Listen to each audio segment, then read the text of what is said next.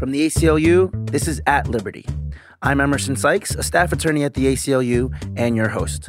This week's show is a bit different. We taped it in front of a live audience at the Brooklyn Public Library as a part of the Night of Philosophy and Ideas.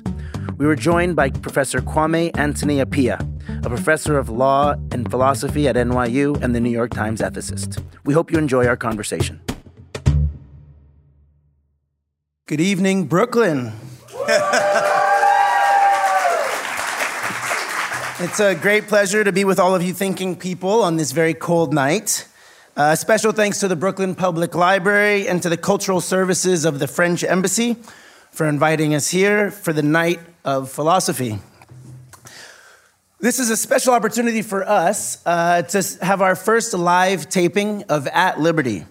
It's the ACLU's weekly podcast featuring conversations on civil rights and civil liberties.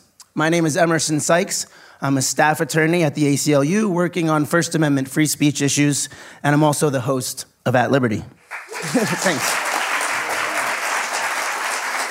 Tonight, our guest is Professor Kwame Anthony Appiah, who probably needs no introduction. Professor Appiah is currently a professor of philosophy and law at New York University uh, and previously taught at Princeton, Harvard, and every other great university on the planet. He's the author of numerous books, most recently, The Lies That Bind Rethinking Identity. Uh, and you may also know him as the weekly columnist for the New York Times, The Ethicist. Professor Appiah, welcome to the podcast. It's great to be here with you.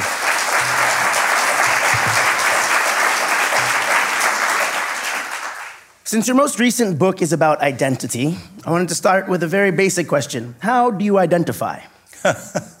well, honestly, it depends on who's talking to me and why they're asked. So, in this kind of situation, which is in some sense contextless, it's rather hard to know what to say. So, I am an American citizen, that's what it says on my passport. I believe I'm entitled to British citizenship as well, but I haven't tried to do anything with that recently. So, um, I grew up in Ghana, that's important to me. It's important to me that I'm gay, mostly because I'm married to my husband. And, uh, and that kind of very central feature of my life, I'm glad to say. And we've been together for 30 something years, so it's going well.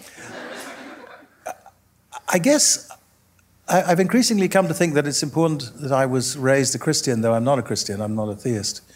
But I realize that a lot of the way I think about things is a result of having had a kind of Protestant uh, my schools were basically Anglican, but I, w- I was baptized a Methodist. So that's important to me.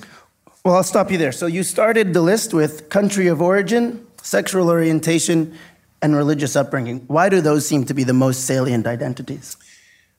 Well, I, I think your national identity is obviously important for political life. I mean, it's, it's, this is the country I'm responsible for, along with the other 330 odd million people some of them very odd.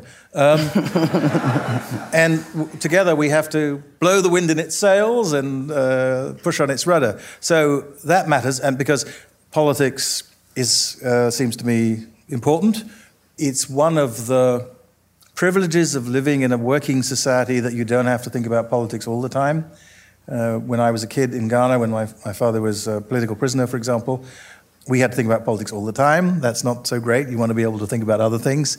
So it is one of the great and important um, virtues of a functioning society. And I sort of feel we're teetering on the edge in the United States today of not being in that way a decent society because I find I have to think about politics pretty much every, every morning, and I wish that weren't so. Well, I think in your book you talk about the origins of your inquiries into identity. Yes. And you talk about being mistaken for different things in taxis. Right. Yes. I mean, taxi drivers are the great, uh, you know, they're driving around, it's really boring. Uh, and, that, and the only interesting thing that happens to them is that people keep coming in and out of the back seat, and you know some of them are willing to talk. So um, in many places in the world, you know, one of the things they do is they ask you you know, where you're from. Or they say, where do, you, where do you come from? Where were you born? This is a very unhelpful question in my case, because I was born in London, but that was just because my father happened to be a student there at the time. And I grew up in Ghana, and my sisters were all born in Ghana, and my home was in Ghana. Uh, And that's what they want to know, actually. They don't really want to know where I was born, they want to know, you know where I grew up. But then they're puzzled often when I say that really what you want to know is that I come from Ghana, then they're puzzled because I don't sound like most people from Ghana, which is true, I don't. But then my mother was English. So there you are. And, uh, and I went to, to English schools. And then coming here, I came to the United States you know, I was already in my late 20s by the first time I came here. I didn't spend any time in the United States as a child. And I had grown up in Ghana, where uh, being black means one thing, and I'd spent a lot of time in England, where being brown means something. And then I got to this other place where I had to figure out what it meant all over again. One of the great privileges of my life has been, I think, that many African American people who are now my friends sort of accepted me in part because I had African ancestry. They, they didn't pick me at random to be friends with. And I've often felt not entitled to the welcome that I've been given. I've been given very warm welcomes into many African American homes over the years. And so I had to figure out, you know, what racial identity meant here, which is different, obviously, from what it means in those two other places. Well, if I may, I, I wanted to just share a brief story because I've sort of lived this in the opposite, having grown up as an African American, but then living for a period in Ghana. So I hope maybe you'll participate a bit in this story. So when I was living in a small village in Ghana, in a town called Djenedjine, all of the children in the village, well, not even just the children, they called me Obroni. Yes. Can you translate Obroni? No, it's very hard to translate. uh, I mean, it's normally translated as white man, but that's because it's sort of what it's come to mean. I suspect it used to mean stranger, but, it, but now it gets translated as white man. So, as an African American in a small village in Ghana, yes. I'm interpreted as Obroni, which loosely is white man. When I traveled to the capital, to Accra, people refer to me as Chale. Yes, Chale. That's even harder to explain what that means. so I'm not going to try. Friend, right? It's, yes. it's, it's, it's, just, it's, it's, it's, almost anything, but it's certainly friendly. Yes, and Obroni wasn't unfriendly either. Mm. Uh, I mean, uh, on the whole, Ghanaians like strangers. Uh, so, but it's just a way of saying you're not one of us. Of course, you know, many people find the gesture of being reminded that you're not one of us alienating, but it's true very often that one isn't one of them. And it doesn't have to be alienating. You can say, well, you're not one of us, but hey, you're, you're a welcome stranger. But chale is just a term of affection. For me, it was jarring. Yes, I was a stranger. Yes. But of course, coming from where I came from, it was jarring to be called what was loosely translated yes. as white. Right. And for me, it just sort of highlighted how contextual race is. And I just wanted to read a short passage from your book. There's no dispensing with identities but we need to understand them better if we can hope to reconfigure them and free ourselves from mistakes about them that are often a couple of hundred years old. Much of what is dangerous about them has to do with the way identities, religion, nation, race, class, and culture divide us and set us against one another. They can be the enemies of human solidarity, the sources of war, horsemen of scores of apocalypses from apartheid to genocide. Yet these errors are also central to the way identities unite us today. We need to reform them because, at their best, they make it possible for groups, large and small, to do things together. They are the lies that bind. Mm-hmm. So you refer to identities as lies in some way, and you the sort of the project of the book is to complicate the idea of identity.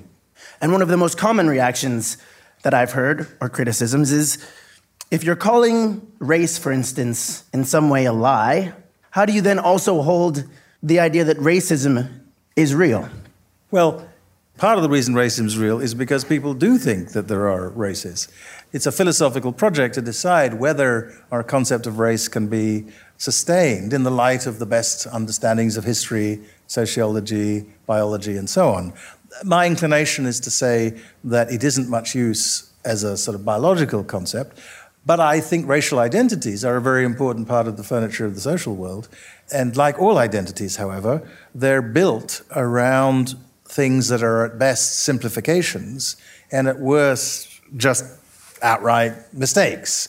So, just to step away from race for the moment, in the domain of gender, there's a tendency in many societies, not all, to think that the world parses people into two biological kinds, men and women. That's just not so. Um, that is, if you understand the way in which embryos develop and the way in which human beings develop socially after they've left the womb, um, the question whether someone's a man or a woman is often a complicated one. It's not always straightforward. And even in the cases where it's straightforward, people have to decide what to do with it. Even if I have a, a standard male body, and even if I'm not trans, I, I, don't mind having a standard male body, I still have to decide how to be a man. And there is more than one way of doing that. And whatever those ways are, they aren't given by genetics, they aren't given by God, they're given by us together making these things work with one another. I can't make my masculinity mean something all on my own. I have to interact with the existing structures of gender. And the same is true about race. So you, you could have explained to the people in Geni Geni that there was a sense in which it was misleading to call you Obroni. uh, they would already have known that because they would have looked at you and decided that you didn't come from Europe. They may have been in a small village in Ghana, but they know quite a lot about the world. But you couldn't, as it were, impose upon them your conception of what your racial identity was, though you could talk to them and negotiate with them, and maybe they would have eventually been willing to find you a place as uh, uh, Obibini, as, as a, somebody from hereabouts, as a black person. I tried very hard to convince them, and the best I could get was a pat on the shoulder and a, okay, you're not white. Okay, yes, right. Well, there you are. well, one of the one of the you've mentioned several times politics and the political climate and its relevance to identity. And one of the buzzwords now is identity politics. And fairly or unfairly, you've been described as a critic of identity politics. So, what problems do you see with this framework? Well, if by a critic of identity politics you mean someone who thinks we should, as it were, evacuate the identity from politics, not only do I not think that's a good idea, I think it's barely coherent uh, as a proposal. Um, so I'm not against identities. Mm. And I don't think any sane person should be. Occasionally, I have conversations with people who say, you know, I, I had a conversation with a, with a person on the radio in, in, on the other coast, a person who I was thinking of as a white person, and he said he didn't like to be thought of as white. Well, um, I think that's silly in the United States because it may be that at some point in the future it won't mean anything, but it so does mean things now in so many contexts that it would be irresponsible to raise a child without an awareness of those sorts of things. And obviously, the same for people of color and different kinds of people of color, depending on you know, where their color comes from. So you can't be against identity. What you can be against is bad uses of identity.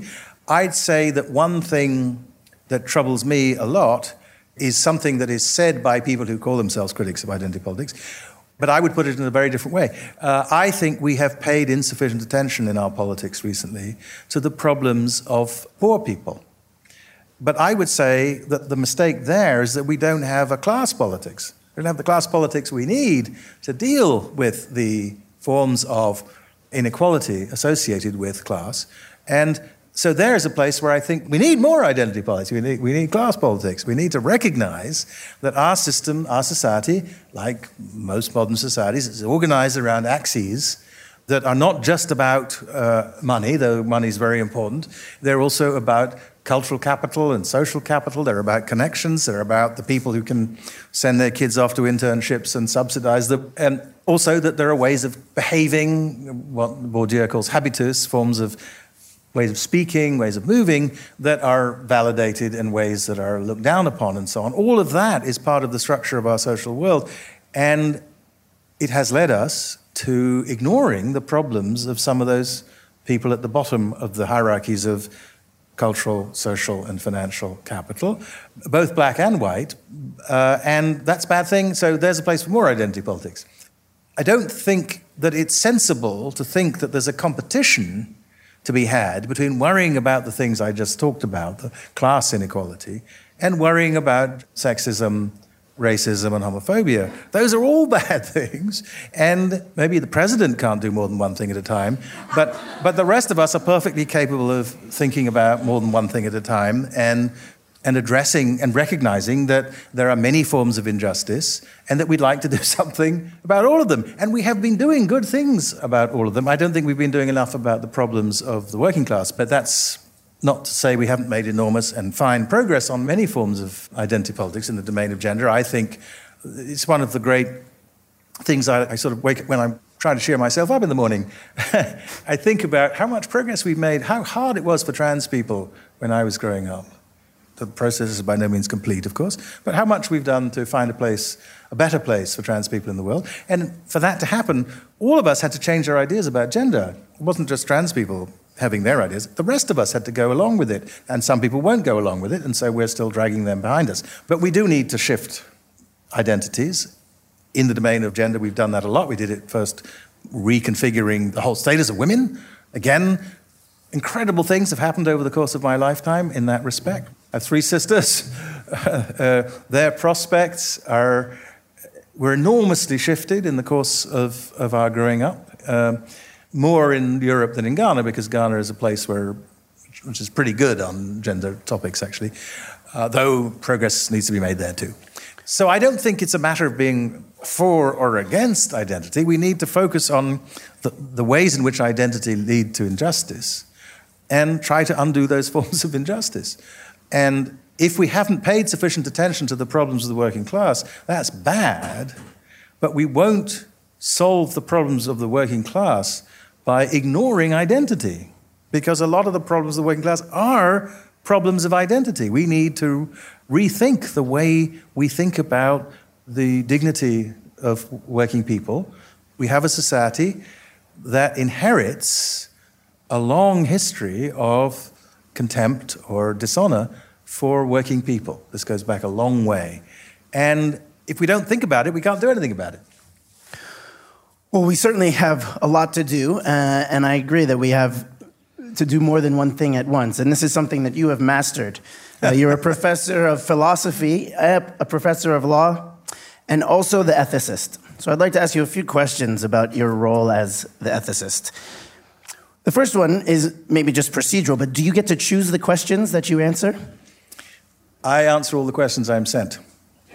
My editor chooses them, but she tells me, and I trust her, that uh, she sends me all the questions that she thinks are questions. Mm. Apparently, apparently, the email address gets a bunch of things that don't really count as questions. and also, it gets a bunch of things that count as questions that you might want to ask an accountant or a tax lawyer, but not someone who knows nothing about the IRS regulations. What are the hardest kinds of questions that you get? I mean, as a sort of structural matter, the hardest problem is that people don't usually tell you everything you want to know. I think getting ethical things right is usually a matter of coming up with the right description of the situation. That is, a description that includes all the things that matter. And one of the things I notice is that people often ask me questions where I know there's something wrong because they've just left out a part of the story that you need to have in order to figure out what to do. And for good reasons, I'm not allowed to contact the people who send these questions. uh, they are all contacted by a fact checker who checks that every claim they make about their situation is true. So those letters are not made up. So I think the, structurally that's the hardest problem.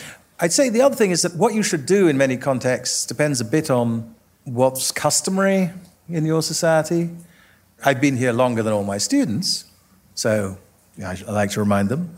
I, I, may have been born a foreigner, but I've lived in America longer than they've been alive. But, um, but there are some things about how I sort of spontaneously respond for example, on family matters, that I think probably have something to do with having grown up in a Ghanaian family, which is a much more extended and octopus like thing than most American uh, nuclear families seem to me to be.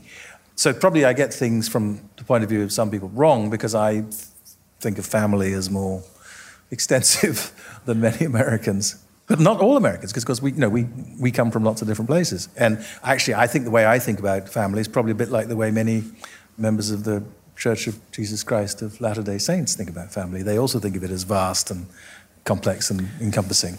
So, the identity of the questioner is important to you in, in your crafting yes. of your answer? Yes, because I think you know, a lot of what we owe to other people depends on what they're entitled to expect. And what they're entitled to expect depends on what's customary. So I just give you a family example. I mean, I'm a Wafa. That is to say, I am the maternal uncle of a bunch of kids, uh, uh, seven boys and two girls. My responsibilities to them, according to the traditions of the Akan, which is where my father came from, are more extensive than the obligations of a typical American uncle in a sort of standard family. For example, I'm proud of these guys and, and, girls, so I'm going to boast about them. Two of them went to Cambridge and one went to Oxford, and each of those three came and spent time before their final exams living with us in New Jersey and um, preparing for the exams. I imagine that most American uncles don't think that it's their job to help prepare their children for their final exams at university. But that's not how it works here. We have different notions of family. I, I've sort of accepted the, the, the, as natural these obligations that come from a particular cultural context. And I think that that's the right way to think about these things. I think both these ways of doing family life work, and you should do your best to make the one that you're in work well. So I think, for example, under Ghanaian law, it isn't the case, but it ought to be the case that you should be able to make orders to require support for sisters' children, mm. just as you can make orders for support from husbands. The relationship between a wafa and his wafasi, his, his, his niece and nephew, um, is like, in some sense, like a parental relationship, and so you have obligations. Um, and they're the obligations you have because of the way the society is, and you, you that's how it is. Well, I'm, I'm glad you brought up the issue of the relationship between laws and ethics. I was thinking about your role as the ethicist, uh, sort of as analogous to a judge in some way. Do you see yourself as a referee saying yes, ethical or not ethical? The rules are clear, I'm just applying the rules.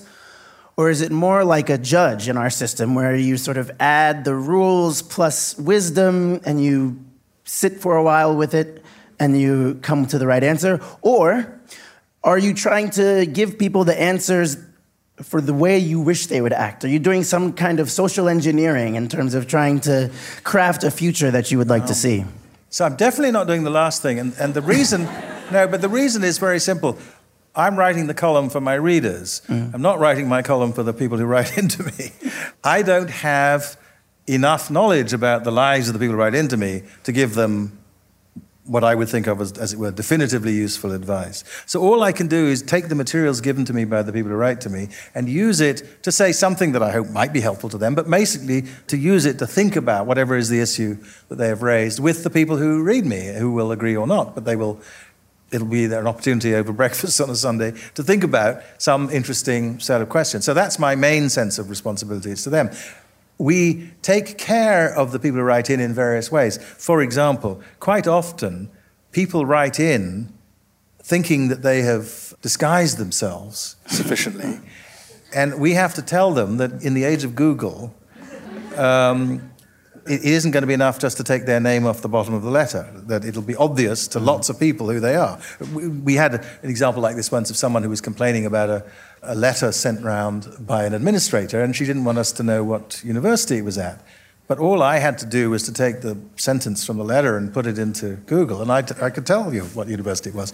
So we said to her, We can't put that sentence in mm. if you don't want people to know who you are. So we, we do some protection of the writers. So we have, I don't mean we have no obligations to them, but I, I think of, you know, most of the people write in, I think, I, I imagine them opening the magazine and thinking either, damn, I'm not going to be able to slam this down on the table and say to my wife or my husband or my friend, hey, he agrees with me. Or they're thinking, hey, he agrees with me. Uh, so I can go and talk to whoever it is that I was having the argument with and say, see, he's on my side. But I think the main thing I, that is useful, I hope, for the people that I'm writing in response to, is usually just trying to frame their choices for them in a way that seems to me more helpful than the way that they have framed it for themselves. If somebody's framed their situation completely correctly, I'm inclined to write a short answer. You know, like, yes, you're right. or, yes, or do that. but, I mean, this fits with a thing that I a conclusion I came to from thinking about some of the ways in which we do formal moral philosophy. In formal moral philosophy, we often elicit people's intuitions about morality by giving them highly structured situations and asking them whether they would do A or B. Mm. In most of moral life, it's not like that. You have to figure out what the options are. You have to figure out what the relevant stuff is. God doesn't say to you, here are all the relevant considerations, here are the five options, which are you going to do? The world doesn't come at you like that. And learning how to figure out how to sort of configure the world as it comes to you in a way that makes it possible to make sensible decisions, I think that's the great task of living a decent life. Well, I want to come back to the proposition that you made that uncles should be required yes. to pay support and maybe it'll, it'll, make sense eventually why that's relevant. But I'm writing a brief right now where basically we're saying that the government should not be allowed to make judgments about what is moral. And at the ACLU, we're very suspicious anytime you have government officials deciding what is or is not moral, because that's just not sufficiently clear. It's not easy enough for the people who are going to be subjected to those rules to figure out what the government's going to decide in any given situation. So at the ACLU, we have a very strong stance that it is not the role of the government to decide what is and it is not moral. So for you, if something is good or right, does it necessarily need to be legal or illegal? What do you think is the appropriate relationship between law and morality? Um, good. So I think there are lots of things that are bad, some of them very bad, that shouldn't be illegal. It's very bad to shout angrily at your children over breakfast. Responsible parents shouldn't do that. But I do not believe it's the business of anybody, uh, of government in particular, to make regulations about that kind of thing. Now, if you reach the point where you're beating up your children, then the government may step in to protect their physical integrity or their mental health. Uh, adultery is wrong, but it, isn't, it shouldn't be a crime. So there are lots of things that are wrong that shouldn't be crimes. Also, there are lots of things that are perfectly okay that you can criminalize. There's nothing morally wrong with putting your car uh, next to the sidewalk in front of your house. But if there's a sign there that says no parking between the hours of seven and nine, then the law will punish you correctly if you do. So there are lots of things that wouldn't be bad unless they were illegal, mm. and there's perfectly good reasons for having rules of that sort. What you're talking about is the enforcement of controversial claims about people's conduct which are paternalist. That is to say, they have to do with telling you that the government's decided that it's better for you if you don't do this thing or if you do do this thing. I'm sort of against those. I think people should be allowed to make their own mistakes. I think people make mistakes like this all the time. And one whole area of legislation that has, in my view, correctly largely disappeared in the area of the regulation of sexual behavior was based on the thought that some forms of sexual behavior were wrong, not because they were bad for anybody else, but because they were wrong and you shouldn't do them. I think that's up to each person to make up their own mind about those things. Again, if in the course of sexual activity you harm someone, then we're back in the domain of the criminal law. But criminalizing consensual sexual acts, I think, is a bad idea. And uh, also solitary sexual acts, acts that have no, uh, don't require consent because it's just you. Uh, that's a bad idea too, which doesn't mean I don't think there are sexual acts you shouldn't engage in. I mean, I have views about that, right? But I don't think that those are views that the state ought to impose on people. So there's a whole set of areas of things that are bad but shouldn't be illegal. There's a bunch of things that are only bad because they're illegal. And in a democratic society, we have to figure out where we want to go with those things. In a plural society, I think it's unwise to do too much legislation in the criminal area that isn't guided by the thought that we're trying to protect people from avoidable harms of a serious kind caused by the bad behavior of other people. Thanks very much. I wanted to close with a question, sort of where we began, which is around family. Yes. And you've talked a lot about the fact that your father was Ghanaian and your mother was English. Uh, and how that has informed your concept of identity. I have kids, and their father is black and Muslim, and their mother is white and Jewish. And I think, given that it's 2019 and we're in Brooklyn, we're probably not the only two people in this room with families of mixed like race. So I, you've talked about the stories that your family told you and the formation of your identity later on. And I wonder if you can share how, at your earliest childhood, your parents talked to you about your identity. And were there things that they said to make you feel grounded while also not feeling bound by any particular identity that you can share with us as, as some insights? So I think the main thing that, particularly my father did, was to instill in us a sense that we came from two families and to tell us stories about both of them, my, my English family and, and his family, uh, and to say that we had reason to be proud of them both. so, accentuating the positive. Um, you know, as I grew up, I realized that, well, for, here's an example. My middle name, which I don't use anymore because when I uh, filled in the forms uh, when I became a citizen, they told me that they weren't going to allow me to use to bring all my names with me, so I had to pick Kwame Anthony. But my proper name on my baptismal uh, certificate is Kwame Anthony Akroma-Ampim Kusi Appiah. And Akroma-Ampim was an 18th century general who was the sort of founder, a Asante general, who was the founder of the lineage. He was a slaver. He, he made his fortune by capturing people and taking them down to the coast and selling them to Danes and British and various other people who were coming along the coast in the slave trade. One of the shipping lines that developed in the slave trade out of Liverpool was run by one of my mother's uh, family ancestors. So I'm, I've got slavers on both sides. I'm not proud of this, but I'm not ashamed either because it's not me. I didn't do it, I'm against it. But I am, on the other hand, some of the things they did I am proud of. Um, and I, I, take credit for, as it were, not, not moral credit, but, but pride in. So my great grandfather was the first socialist leader of the House of Lords. I think it's great to be a, a peer and to decide to be a class traitor. I think that's, I think that's excellent. I'm, I'm very proud of that. Um, and I'm proud of things, obviously, I'm, I'm, proud of my father, actually. He did many, many important things for Ghana. So I think the main thing they did was to bring us up with a secure sense of being embedded in these two family histories.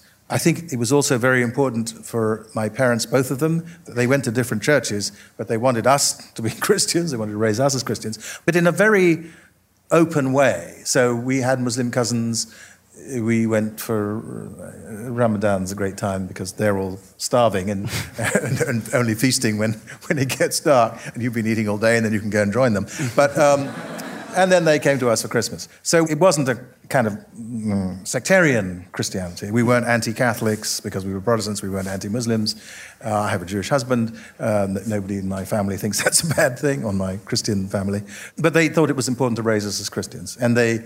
I think my parents probably were sad that I, I'm not a Christian, that, that I, um, because I'm not a theist. Hmm. That's one of the things philosophy can do to you.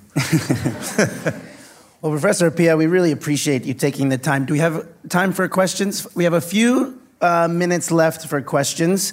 I see one hand there.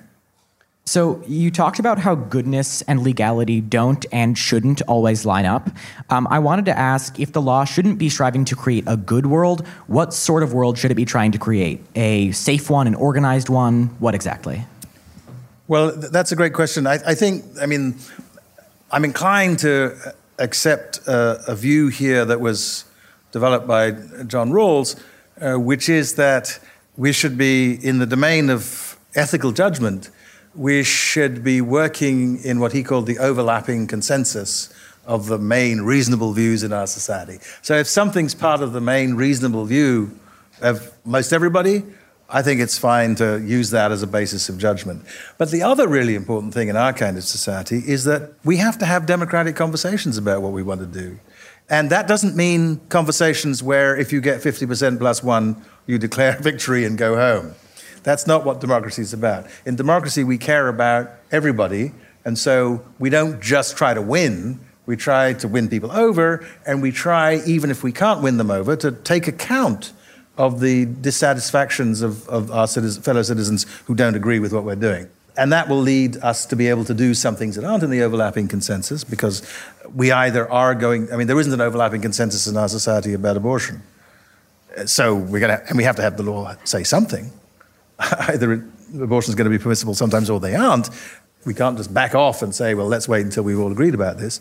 But there, I think we should be very attentive, you know, to the views of the people who don't agree with whatever judgment we come to. We should try to be respectful of them and try to make sure we've understood what they're saying, and, and if that means that we change our minds and want to uh, modify the regulations in a way that reflects what they want, we should do that. Thanks. Let me take a second question. I think there was one in the back.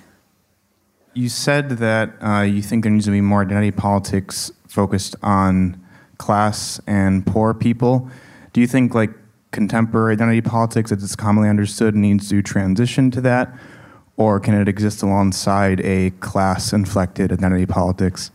I think we can keep going with the forms of identity politics that people are objecting to, and at the same time attend to the problems of class. Again, Rawls is good here. Uh, Rawls said that a decent society, a, a fair society, would guarantee everybody what he called the social bases of self respect. So if your society is reflecting back to people a disrespectful image or an image that makes it hard for them to respect themselves, then there's something wrong. And I think that, that one of the things our failure to talk about class means that we do have people in our society who have a, an image um, sort of read back to them by the social world that essentially looks down on them. We shouldn't do that. That requires complicated and active cultural work, but it also uh, requires political work. It requires organizing such people to rise up and, insist on their being properly recognized. But we can do that at the same time as uh, making sure that trans people have the social bases of self respect, making sure that black and brown people have the social bases of self respect, making sure that uh, women have the social bases, all women have the social bases of self respect, and all men as well. And I, so I, I, don't think, as I say, it, it, seems to me the idea that there are alternatives here is, is a problem. It, it's not a good idea.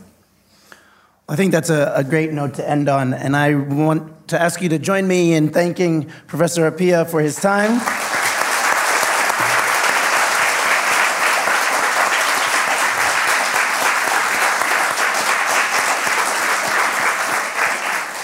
And thank, you. you. all in the audience for coming. Uh, I wish you good luck in your future seven and a half, what, nine more hours of philosophy. Nine.